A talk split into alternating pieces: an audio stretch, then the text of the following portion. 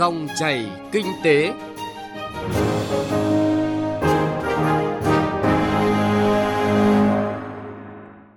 Các biên tập viên Thành Trung và Hà Nho, rất vui được gặp lại quý vị và các bạn trong dòng chảy kinh tế trên kênh thời sự VOV1 Đài Tiếng nói Việt Nam. Chương trình hôm nay thứ năm, ngày 1 tháng 4 có những nội dung chính sau đây.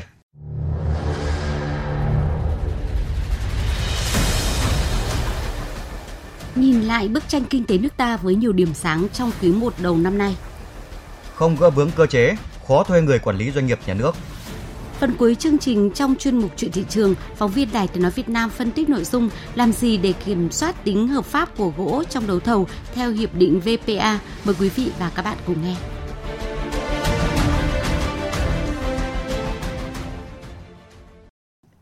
Trước hết là một số thông tin kinh tế đáng chú ý. Bộ Tài chính đã có quyết định thành lập tổ nghiên cứu đặc biệt để xem xét các vấn đề liên quan đến tiền ảo, tài sản ảo tồn tại trên mạng. Trên cơ sở những đánh giá chuyên môn, cơ quan chức năng sẽ có chế tài cụ thể để quản lý chặt chẽ vấn đề này. Trước đó, Ủy ban Chứng khoán Nhà nước đã có khuyến cáo các nhà đầu tư cẩn trọng khi tham gia đầu tư vào tiền ảo, tài sản ảo để hạn chế những tổn thất có thể xảy ra. Ủy ban Chứng khoán Nhà nước cũng đã có công văn đề nghị các công ty đại chúng, công ty chứng khoán, công ty quản lý quỹ, quỹ đầu tư chứng khoán không được thực hiện các hoạt động phát hành, giao dịch và môi giới tiền ảo trái pháp luật. Việt Nam còn rất ít dư địa, tiền tệ và tài khóa. Do vậy, chính sách tiền tệ nới lỏng cần hết sức thận trọng về quy mô và thời gian kéo dài, đặc biệt là khi các hoạt động kinh tế sôi động trở lại. Đây là khuyến cáo được chuyên gia đưa ra tại một cuộc hội thảo về kinh tế Việt Nam năm 2020 và triển vọng năm 2021 vừa được tổ chức.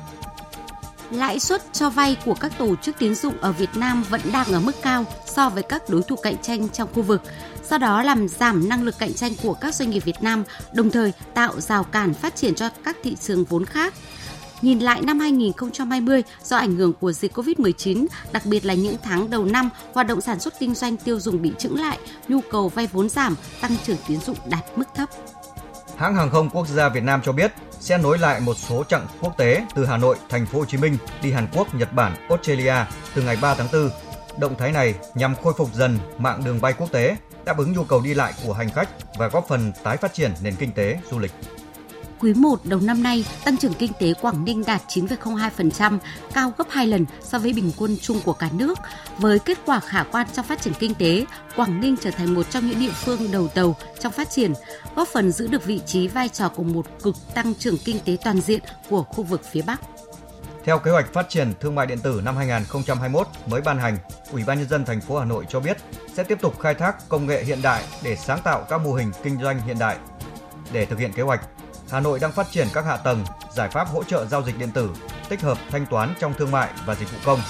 phát triển hạ tầng dịch vụ chuyển phát và logistics cho thương mại điện tử và ứng dụng công nghệ mới trong hoạt động logistics trên địa bàn và mở rộng ra phạm vi cả nước.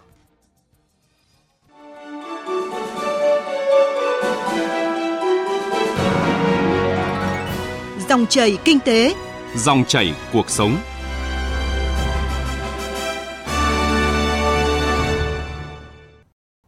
Quý vị và các bạn, 3 tháng đầu năm nay, trước diễn biến phức tạp của dịch COVID-19, nước ta đã tiếp tục thực hiện có hiệu quả mục tiêu kép vừa phòng chống dịch, vừa phát triển kinh tế xã hội. Bằng những giải pháp linh hoạt và kịp thời, bức tranh kinh tế của nước ta đang cho thấy nhiều điểm sáng, là tiền đề quan trọng để tiếp tục thực hiện hóa mục tiêu tăng trưởng của cả năm nay.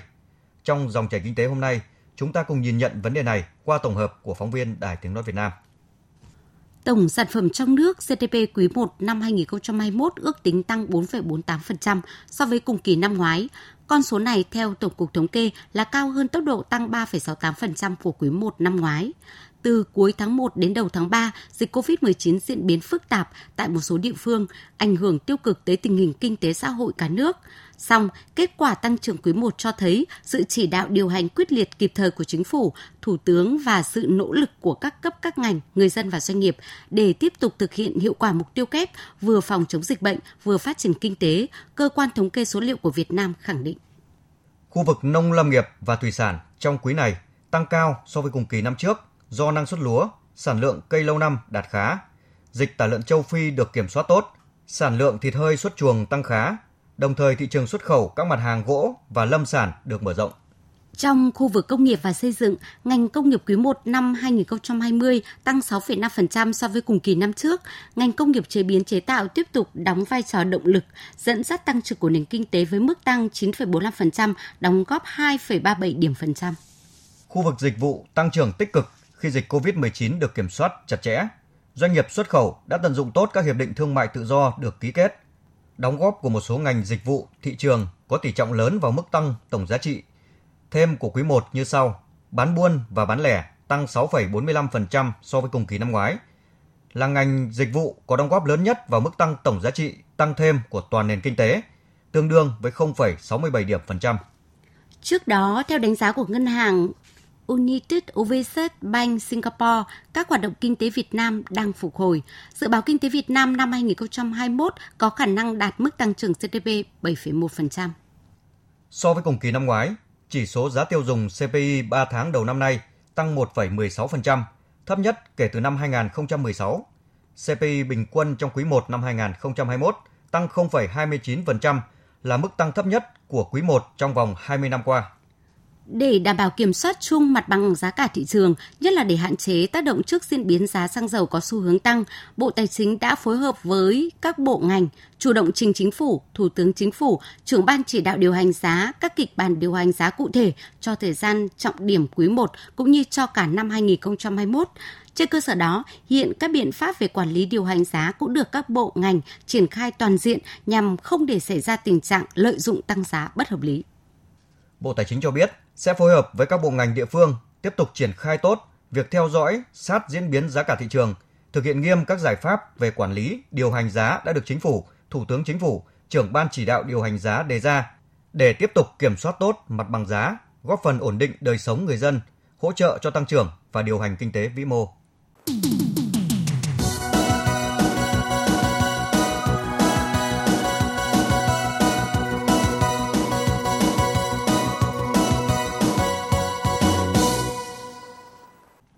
Quý vị và các bạn, mới đây Chủ tịch Ủy ban nhân dân thành phố Hồ Chí Minh Nguyễn Thành Phong yêu cầu Sở Nội vụ thành phố nghiên cứu cơ chế thuê người làm tổng giám đốc doanh nghiệp nhà nước. Chủ trương này, lãnh đạo thành phố Hồ Chí Minh được nhiều chuyên gia kinh tế ủng hộ. Tuy nhiên, thành phố cần phải tháo gỡ vòng kim cô về cơ chế thì mới thu hút được người tài về quản lý doanh nghiệp nhà nước. Phóng viên Lệ Hằng, thường trú tại thành phố Hồ Chí Minh có bài đề cập. Mời quý vị và các bạn cùng nghe. Theo nhiều chuyên gia kinh tế, việc thuê người quản lý doanh nghiệp nhà nước sẽ giúp nâng cao hiệu quả hoạt động của doanh nghiệp, thu hút được người giỏi về làm việc. Song điều này không đơn giản bởi cơ chế quản lý doanh nghiệp nhà nước khá phức tạp. Ông Huỳnh Văn Minh, nguyên Tổng Giám đốc Tổng Công ty Thương mại Sài Gòn Satra, người có hơn 25 năm làm lãnh đạo nhiều doanh nghiệp nhà nước của thành phố Hồ Chí Minh cho biết, doanh nghiệp nhà nước chịu quá nhiều cơ chế kiểm tra, kiểm soát, việc lớn, việc nhỏ đều phải xin ý kiến của cơ quan chủ quản và cơ quan chức năng. Chủ tịch Hội đồng Quản trị của doanh nghiệp nhà nước quyền không bằng chi cục trưởng chi cục quản lý tài chính doanh nghiệp, nên việc gì liên quan đến vốn hay đầu tư thì tổng giám đốc của doanh nghiệp nhà nước phải xin phép qua rất nhiều khâu. Chính vì vậy, nếu cùng kinh doanh ở lĩnh vực bán lẻ thì doanh nghiệp cổ phần, doanh nghiệp tư nhân trong một năm có thể xây dựng 3 cửa hàng, nhưng doanh nghiệp nhà nước chỉ xây dựng được một cửa hàng do phải tốn gấp đôi thời gian xin phép và thủ tục. Tổng giám đốc doanh nghiệp nhà nước nhưng không được quyền quyết định lương cho nhân viên, đến cả việc nhỏ nhất là bán một cái xe cũ nát cũng phải xin phép. Ông Huỳnh Văn Minh đề nghị tạo cái quyền người ta là người ta được quyền trả lương cho cái người lao động quản lý mà họ sử dụng. À, với một cái hiệu quả để ta đem lại thôi. Có động lực được chứ giám đốc mà dưới không có quyền thì cũng không được. Cho nên là cái này tôi nghĩ rằng chắc phải thay đổi nhiều. Số mình không thể vượt qua được. Áo mặt không qua khỏi đầu đâu. Phải có cái sự thống nhất cao của các cái bộ ngành. Đồng ý giao là phải chỉ kiểm tra kiểm soát ở mức độ nào đó thôi. Chuyên gia kinh tế tiến sĩ Trần Du Lịch cho rằng để thực hiện cơ chế thuê người điều hành doanh nghiệp nhà nước, thành phố Hồ Chí Minh nên chọn một số quy định xin thí điểm tại một số doanh nghiệp nhà nước. Cụ thể, như quy định về cơ chế vật chất, động lực cho người quản lý, quyền của hội đồng quản trị, quyền của tổng giám đốc, vai trò của chủ sở hữu vốn nhà nước, đặc biệt là quyền gắn với trách nhiệm như thế nào. Song song đó, khi thuê người cần có mục tiêu rõ ràng về kết quả, thời gian đạt những yêu cầu của doanh nghiệp phải gửi xem những cái nguyên nhân cơ chế đối doanh nghiệp nhà nước mà nó không tạo động lực và không làm rõ được trách nhiệm của người tổng giám đốc hay giám đốc điều hành. Ở đây là cơ chế động lực và cơ chế trách nhiệm phải đi liền với nhau. Và hiện nay để thực hiện như vậy đó, nó có những cái vướng mắc về quy định, việc triển khai luật và các nghị định và các cái luật khác liên quan đến hoạt động của doanh nghiệp nhà nước chứ không phải chỉ có vấn đề riêng cái vấn đề quản trị. Còn theo tiến sĩ Huỳnh Thanh Điền, trường Đại học Nguyễn Tất Thành thì thành phố Hồ Chí Minh nên sắp xếp lại doanh nghiệp nhà nước, giao doanh nghiệp nhà nước cho Ủy ban quản lý vốn nhà nước quản lý. Việc giao doanh nghiệp nhà nước về đầu mối này thì việc quản lý sẽ thuận lợi hơn vì họ chuyên trách nên khi doanh nghiệp xin chủ trương đầu tư hay vấn đề gì liên quan đến hoạt động của doanh nghiệp thì sẽ được giải quyết nhanh hơn. Thực tế cũng có tình trạng cơ quan quản lý nhà nước cũng chưa muốn buông vai trò quản lý này, còn doanh nghiệp nhà nước cũng không dám lên tiếng mấy anh mạnh dạn anh buông ra đi thì người ta sẽ quản lý nó rất là dễ. Chứ còn mình đừng có để thừa cơ chế gì cả. Chính vì cái người chủ quản không biết quản lý doanh nghiệp, cho nên là nó gây khó khăn cho doanh nghiệp. Đưa vào ủy ban quản lý vốn nhà nước thì mấy ông này toàn giờ là cái kiểu của doanh nghiệp hết thì ông làm được chứ có gì đâu. Thực tế thì vấn đề đầu tư, thanh lý tài sản gì đó thì nó luật hết trơn. Và ông chỉ cần gỡ được cái chỗ đó là nó sẽ thoáng hơn rất là nhiều. Thuê người làm tổng giám đốc doanh nghiệp nhà nước là chủ trương đúng, nhưng muốn thực hiện được hiệu quả thì không phải đơn giản bởi không chỉ cần có mỗi chính sách tốt để thu hút người giỏi về làm việc mà thành phố Hồ Chí Minh cần phải tháo gỡ vòng kim cô trong cơ chế quản lý. Có như vậy mới tạo được sức bật mới cho doanh nghiệp nhà nước phát triển.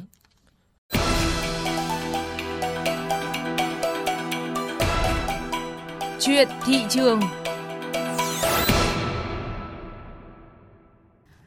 Thưa quý vị và các bạn, Hiệp định Đối tác tự nguyện giữa Việt Nam và Liên minh châu Âu về thực thi luật lâm nghiệp, quản trị rừng và thương mại lâm sản, viết tắt là VPA, FLECT, có hiệu lực từ ngày 1 tháng 6 năm 2019.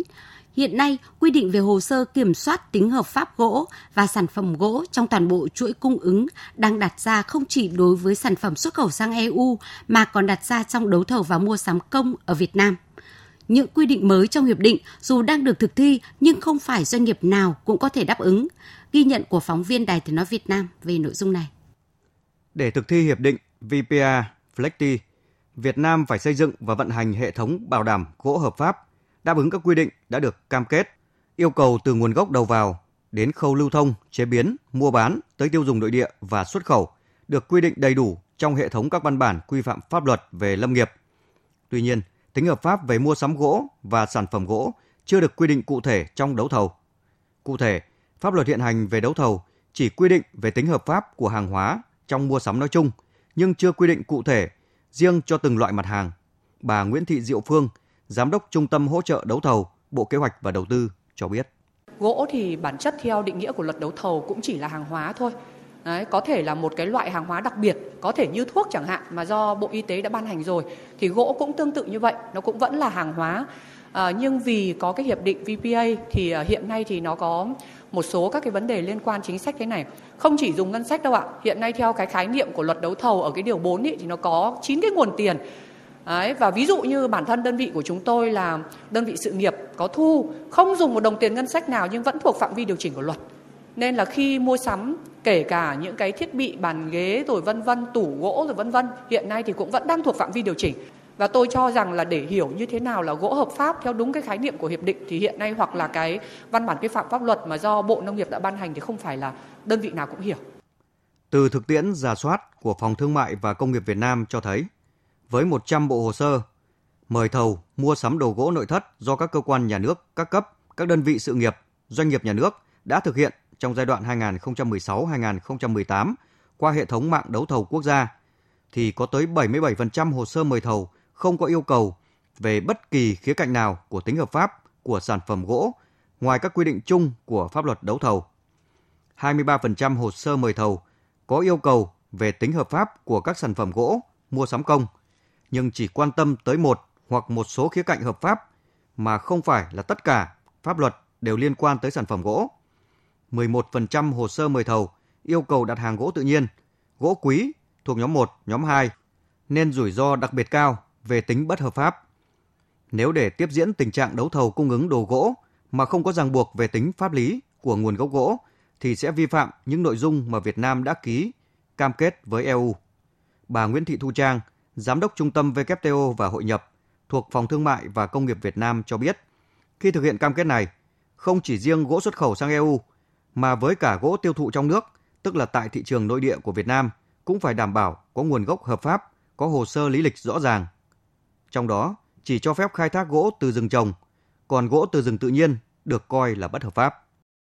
Ngay khi mà chúng ta ký cái hiệp định này và hiệp định có hiệu lực thì là chính phủ cũng đã cân nhắc giả soát và ban hành cái kế hoạch để mà thực hiện cái hiệp định này. Thì trong kế hoạch đó có một cái nhiệm vụ là nhiệm vụ giả soát và hoàn thiện pháp luật về mua sắm công để đảm bảo gỗ hợp pháp nhưng đồng thời lại đảm bảo nó phù hợp với cái bối cảnh về mặt pháp luật cũng như là cái khả năng đáp ứng cũng như là những cái yêu cầu những cái vấn đề khác của à, thực tiễn của Việt Nam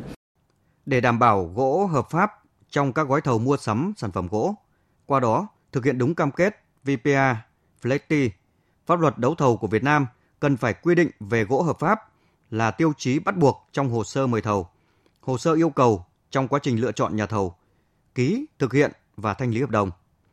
Một khi có quy định cứng của pháp luật, bên mời thầu sẽ phải tuân thủ và đưa ra yêu cầu tương ứng với nhà thầu về gỗ hợp pháp. Tương ứng với đó, bên dự thầu cũng sẽ phải đảm bảo gỗ hợp pháp để lựa chọn và thanh lý hợp đồng. Ông Trần Hiếu Minh, Phó vụ trưởng vụ khoa học công nghệ và hợp tác quốc tế, Tổng cục Lâm nghiệp cho rằng Thứ nhất là tăng cường kiểm soát cái gỗ nhập khẩu. Thứ hai là phân loại các cái doanh nghiệp. Thứ ba là liên quan đến xác minh để xuất khẩu và thứ tư là cấp phép LACTI cho thị trường EU khi hiệp định đi vào thực thi đối với các các sản phẩm được quy định ở trong hiệp định Thế thì cái hiệp định PPA Flexi này thì nó có ý nghĩa rất quan trọng để tăng cường cái quản lý đảm bảo gỗ hợp pháp đi vào chuỗi cung và nâng cao cái vị thế của Việt Nam đối với cả EU cũng như các cái thị trường quan trọng của Việt Nam. Thưa quý vị, thưa các bạn, theo ý kiến của các chuyên gia, thời gian tới, luật đấu thầu sẽ cần bổ sung các quy định cụ thể rõ ràng hơn về gỗ như bảo đảm bên mời thầu đưa yêu cầu về gỗ hợp pháp trong hồ sơ mời thầu, ràng buộc trách nhiệm của nhà thầu trong bảo đảm cung cấp gỗ hợp pháp trong gói thầu hay việc kiểm soát thực hiện yêu cầu của nhà thầu trong quá trình thực hiện hợp đồng. Việc ký cam kết hiệp định được thực thi về gỗ hợp pháp cho thấy quyết tâm của Việt Nam trong việc phát triển bền vững ngành chế biến gỗ. Nhà nước có trách nhiệm đảm bảo tất cả gỗ mua sắm bằng vốn nhà nước phải là gỗ hợp pháp, nghĩa là gỗ đảm bảo tuân thủ các quy định về pháp luật đất đai, pháp luật lâm nghiệp, thương mại và các luật khác Đến đây thì thời lượng của dòng chảy kinh tế hôm nay cũng đã hết. Chương trình do biên tập viên Thành Trung và nhóm phóng viên kinh tế thực hiện. Hẹn gặp lại quý vị và các bạn trong các chương trình lần sau.